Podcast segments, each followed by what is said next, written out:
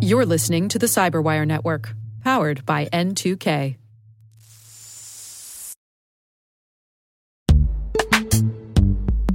This episode is brought to you by Palo Alto Networks, the leader in cybersecurity.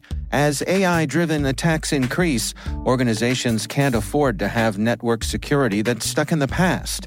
Discover how Palo Alto Networks can help you predict what's coming and proactively secure against it with a zero trust, AI powered network security platform built to secure whatever, whenever, wherever. To learn more, visit paloaltonetworks.com slash network security platform.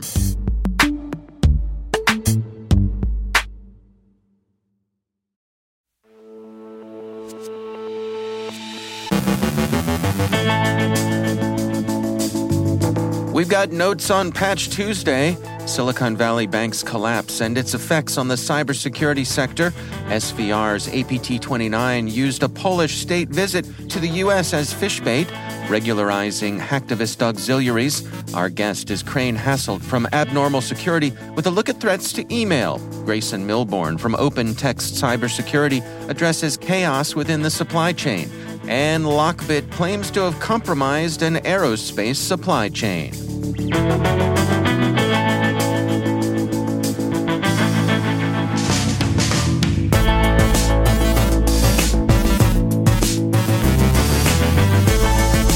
From the Cyberwire studios at Data Tribe, I'm Dave Bittner with your Cyberwire summary for Wednesday, March 15th, 2023.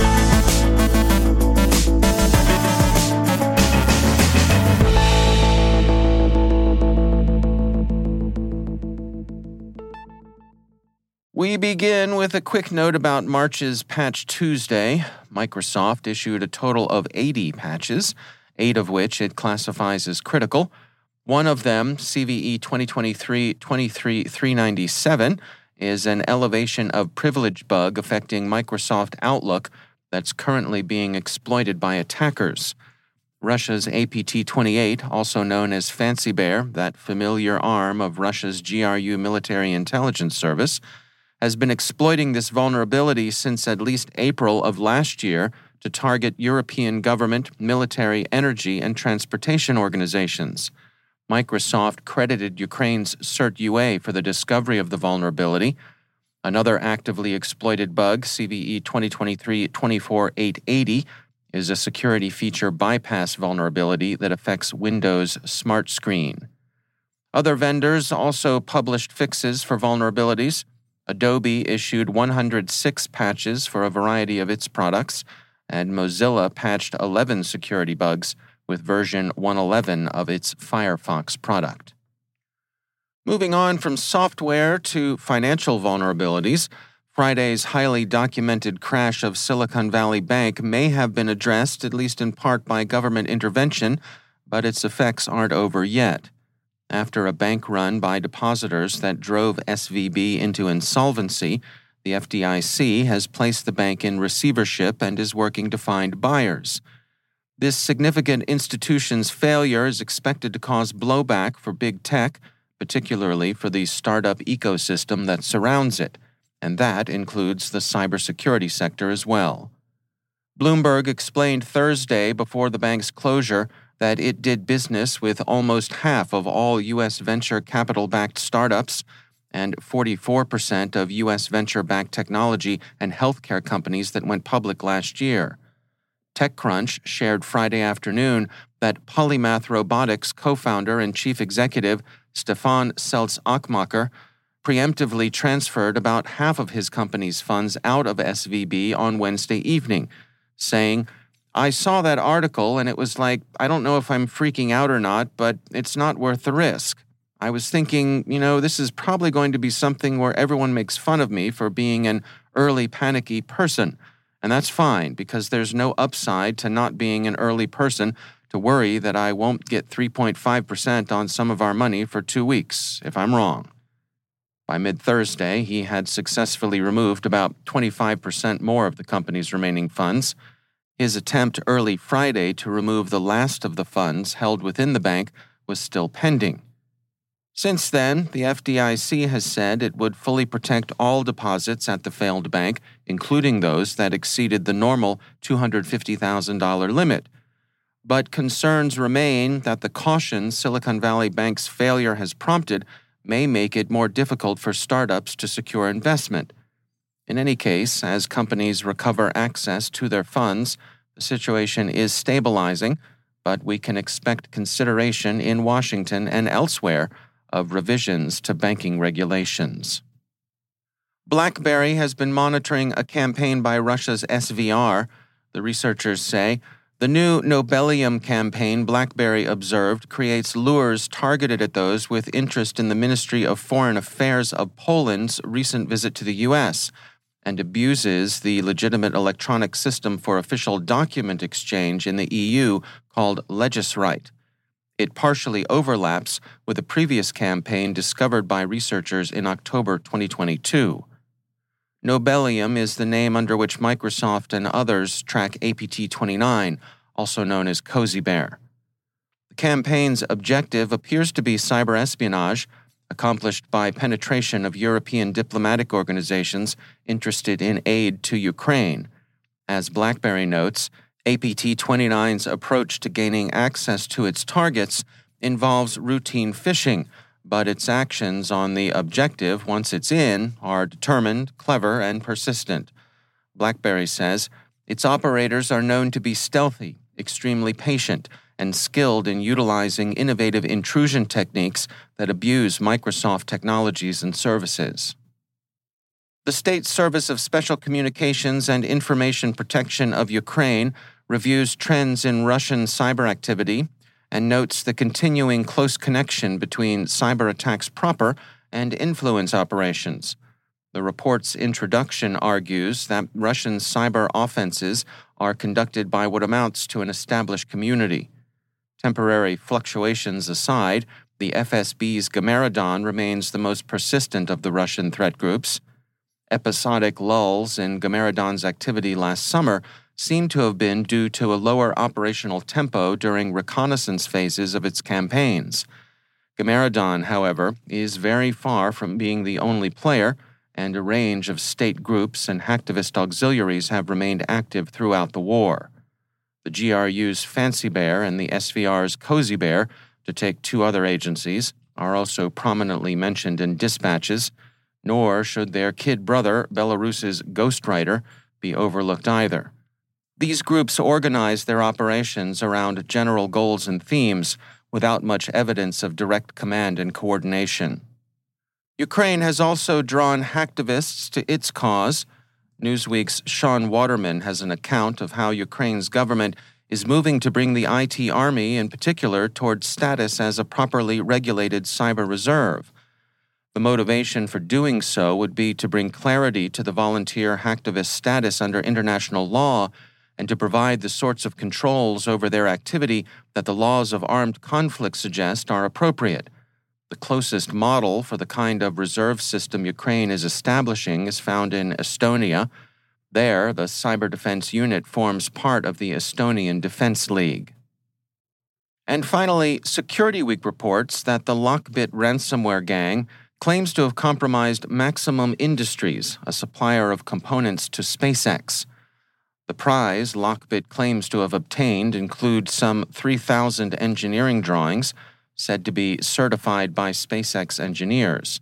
The text of Lockbit's communique makes it clear that the target is SpaceX, not its supplier. The gang posted an announcement on its dark web page in a more fluent than usual but still recognizable dialect of shadow brokerese, stating, I would say we were lucky if SpaceX contractors were more talkative, but I think this material will find its buyer as soon as possible. Elon Musk, we will help you sell your drawings to other manufacturers. Build the ship faster and fly away. And now about the numbers. About 3,000 drawings certified by SpaceX engineers. We will launch the auction in a week. All available data will be published. Security Week observes sensibly that ransomware gangs are known to include some whoppers in their claims and that Lockbit's announcement should be regarded with cautious skepticism. Lockbit has given the victims a deadline of March 20th to pay.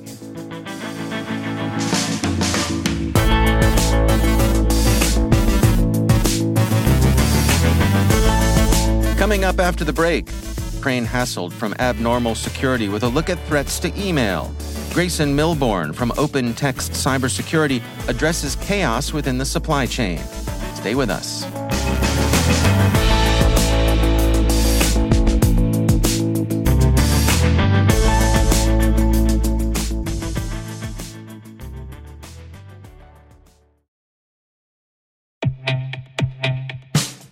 In the complex world of enterprise identity, securing legacy web apps at scale can be daunting. Strata Identity makes it simple. With Strata, you can effortlessly integrate non standard apps with any identity service, like MFA or SSO, with zero coding and zero hassle. Designed by identity architects for identity architects, Strata works with every vendor, standard, and app architecture this means your apps can now speak modern protocols and integrate seamlessly with your chosen identity services. From securing on prem web apps to migrating away from outdated identity providers or consolidating them, Strata helps you keep your complex access policies as you modernize your identity infrastructure and get rid of technical debt. Join leading organizations like 3M, Dallas County, and CIBC in securing your apps with Strata. Visit strata.io slash cyberwire, share your identity security priorities, and receive a complimentary pair of AirPods Pro. Offer valid for organizations with over 5,000 employees. Connect today at strata.io slash cyberwire.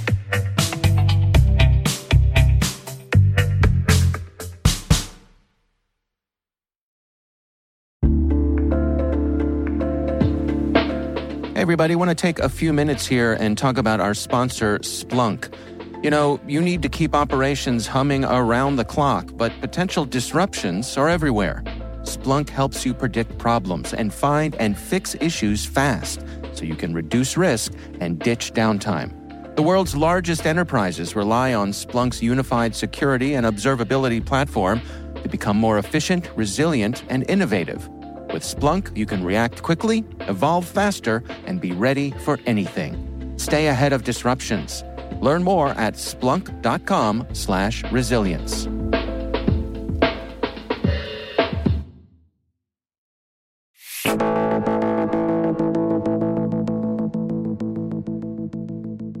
The folks at Abnormal Security recently released the latest version of their email threat report analyzing the trends they've been tracking through the second half of last year.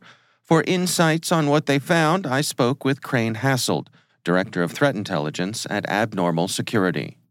When we look at the high level statistics and the data, you know, more than a quarter of all BEC attacks, business email compromise attacks that, that we're seeing um, on a daily basis are actually going to be uh, engaged with, uh, opened and read by, by their targets. And we know this because you know, based on the way that we look at our data, there are a number of organizations um, where you know we're embedded uh, into their uh, into their uh, defenses, but not you know not set to do anything with those emails, and so we can see exactly what would happen if these attacks, um, when these attacks actually get through and bypass their existing defenses. And so, you know, 28% of those emails, of those BEC attack emails that come through, are actually read, and astonishingly enough 15% of those emails that are actually read are eventually responded to by employees, which sort of shows you the overall success rate uh, of, of BEC attacks. You know, I think a lot of people, um, you know, look at most business email compromise attacks and, you know, big, who would actually respond to one of these things.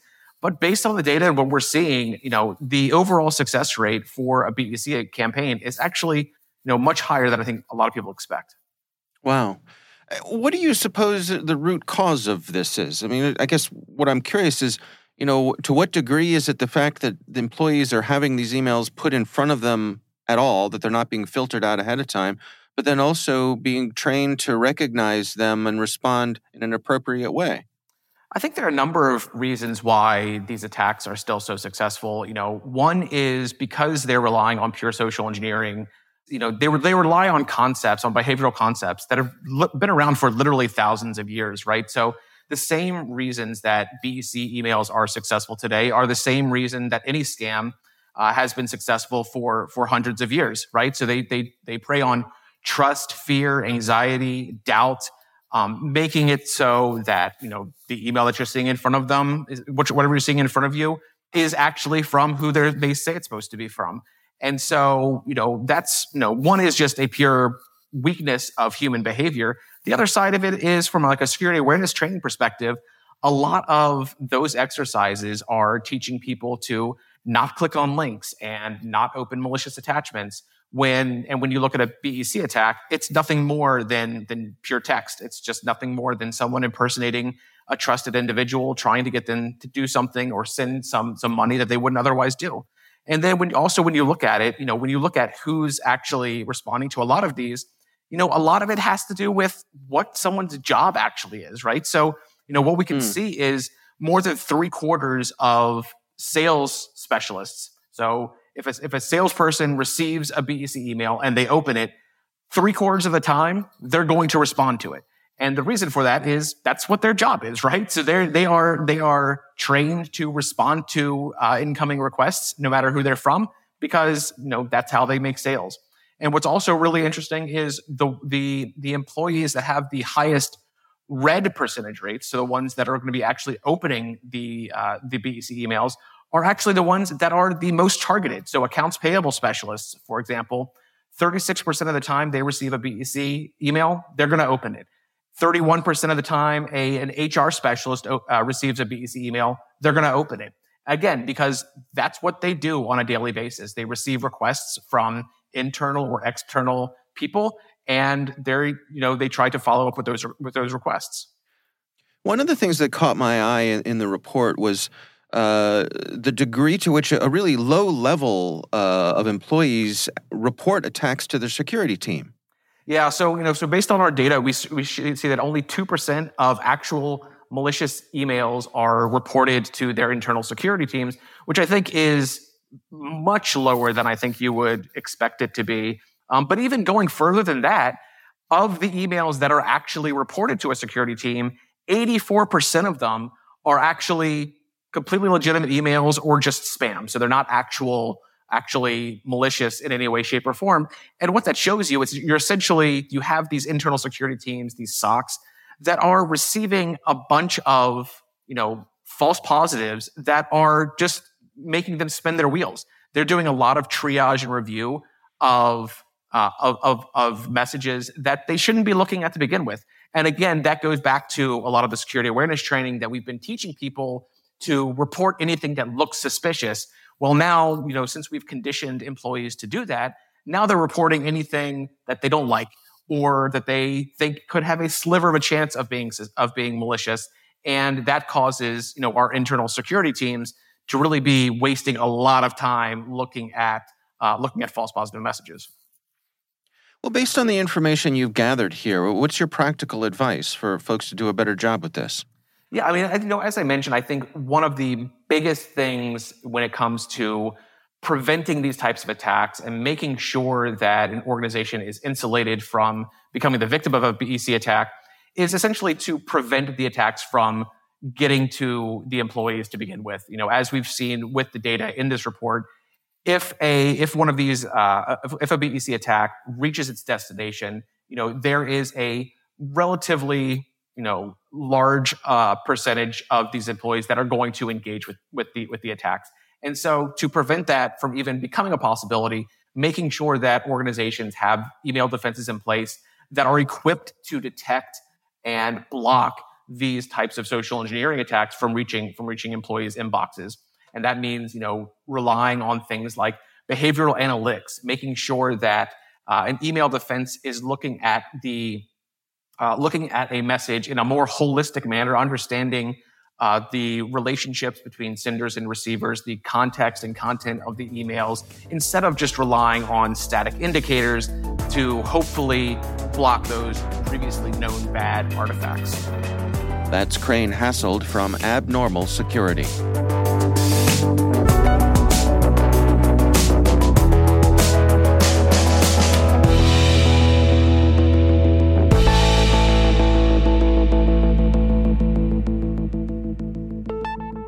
Joining me once again is Grayson Milbourne. He is Security Intelligence Director at OpenText Security Solutions. Grayson, it is always great to welcome you back to the show. I want to touch today on kind of where we stand when it comes to the supply chain. Obviously, you know, we all went through the pandemic together and suffered through that. What's your take on where we are today? Well, I think the supply chain is certainly still a very uh, clear target for a lot of cyber criminal activity, um, and I think it, it, kind of underpins why as to the you know the, the, chaos that can be created when uh, disruptions occur. Um, and, and I, you know, I will have to say I was somewhat pleased to see how we got through the the last uh, holiday uh, shopping season. You know, there weren't as many. Uh, maybe big disruptions as I was anticipating, or, or, hot product items that you know weren't able to be delivered. Um, but what we have sort of seen so far in 2023 is uh, you know a continued focus, and, and most recently we saw CISA release a, a, bulletin warning about supply chain attacks targeting the the food supply industry. Um, and mm. so you know a lot of times we think about supply chain, and it's a really massive thing. Really, I mean, almost all goods and services um, have a moving part to how it uh, you know gets from where it was created to the end destination. And so I think this this just stuck out to me as a um, you know another clever uh, target um, that also has some really big dollar amounts behind it. So you know, food shipments at, at scale can you know be hundreds of thousands, if not millions of dollars, and so uh, they represent a an attractive target for attackers. Yeah, certainly. Uh, you know, a few things more fundamental than than food, right? I suppose yeah, water. No, absolutely. yeah, right. And, and, I mean, yeah, water is another one. Is you know, we've seen unfortunately several attacks take place, and and thankfully these things are more isolated, but you know, internet exposed systems that are responsible for controlling um, water purification plants. Um, you know, we've seen examples in the past couple of years of of these things being um, attacked, but then thankfully, you know, we've not seen damage come of it. Like an employee recognizes that, hey, wait a second, you know, this mixture is completely off. What happened here? So I think you know, understanding just how widespread supply chain really is, and all the way down to food and water. Yeah. What are your recommendations here? I mean, as I, I think it's safe to, to say that perhaps things are, are settling down, but we're not completely out of the woods yet. Yeah, this is true, and, and I think I think you know we're probably not going to be out of the woods with respect to you know focus on attacks that uh, that exploit relationships between businesses, which most often supply chain attacks are kind of like that. And I think there's there's some additional steps that businesses can take to mitigate their risk. You know, one is you know being mindful of of these larger dollar amount uh, transactions, um, particularly with like newer vendors. Um, and so with supply chain issues, we see you know a supplier might run out, and so you're scrambling, and so you know you may indeed make a new connection with somebody else who uh, is claiming to have the goods or services you need. And I think those are opportunities that hackers uh, exploit to their advantage. You know, spending a bit more time doing the vetting process to ensure that uh, a new vendor is in fact who they say they are you know that can go a long way. And then i think the other thing we see is that there's just um, you know an attack on the communications of how these things work. And so uh, business email compromise um, definitely targets uh, manufacturing. You know we see this in our own threat report data year after year um, in that manufacturing is the number one targeted uh, industry just by like the number of infections that they're encountering but you know, back to kind of business email compromise, one of the things that uh, often takes place is there's that bait and switch or a, a, hijack of an email thread, and at the very final moment, it's when an account number is is modified. And so I think you know, having uh, a process in place for like dual verification, again, you could you can solve a lot of these risks just through proper process. Um, and so instead of it being like that one last person says, "Okay, send the email," you know, there can be a second channel that reviews uh, and confirms that the right information is being sent across. Hmm. I mean, even to the point of if I don't know something's you know above a certain dollar amount, maybe that warrants a, a phone call in addition to an email.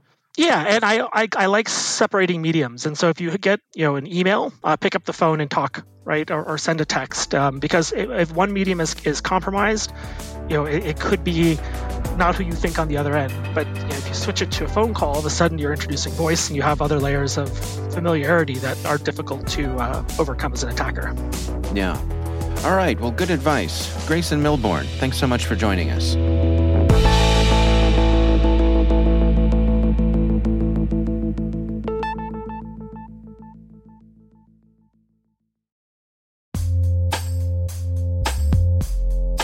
With over 8,000 threat hunters analyzing over 65 trillion signals daily, Microsoft works tirelessly with the federal government to keep our nation's data secure. This 30 plus year partnership is driving mission innovation that is secure by design. Whether optimizing your existing defenses or tackling advanced threats with AI, Microsoft gives you the intelligence and the automation you need to defend at mission scale. Let's work together to stay ahead of emerging threats and secure your mission anywhere. Learn more at aka.ms slash fedcyber. That's aka.ms slash fedcyber.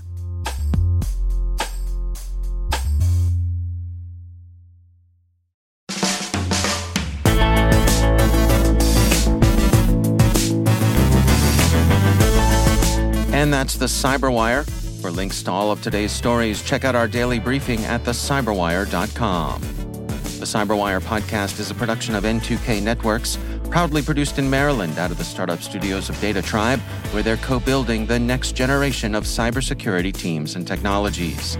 This episode was produced by Liz Irvin and senior producer Jennifer Eiben. Our mixer is Trey Hester, with original music by Elliot Peltzman. The show was written by John Petrick.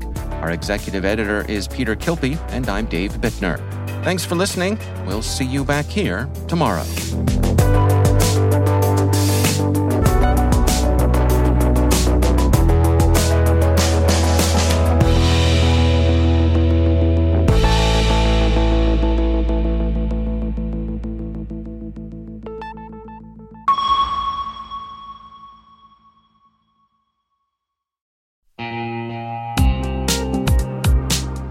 Managing the requirements for modern security programs is increasingly challenging and time consuming. Enter Vanta. Vanta gives you one place to centralize and scale your security program. Quickly assess risk, streamline security reviews, and automate compliance for ISO 27001, SOC 2, and more. You can leverage Vanta's market leading trust management platform to unify risk management and secure the trust of your customers. Plus, use Vanta AI to save time when completing security questionnaires. Cyberwire daily listeners can get $1,000 off by going to vanta.com slash cyber. That's V-A-N-T-A dot com slash cyber.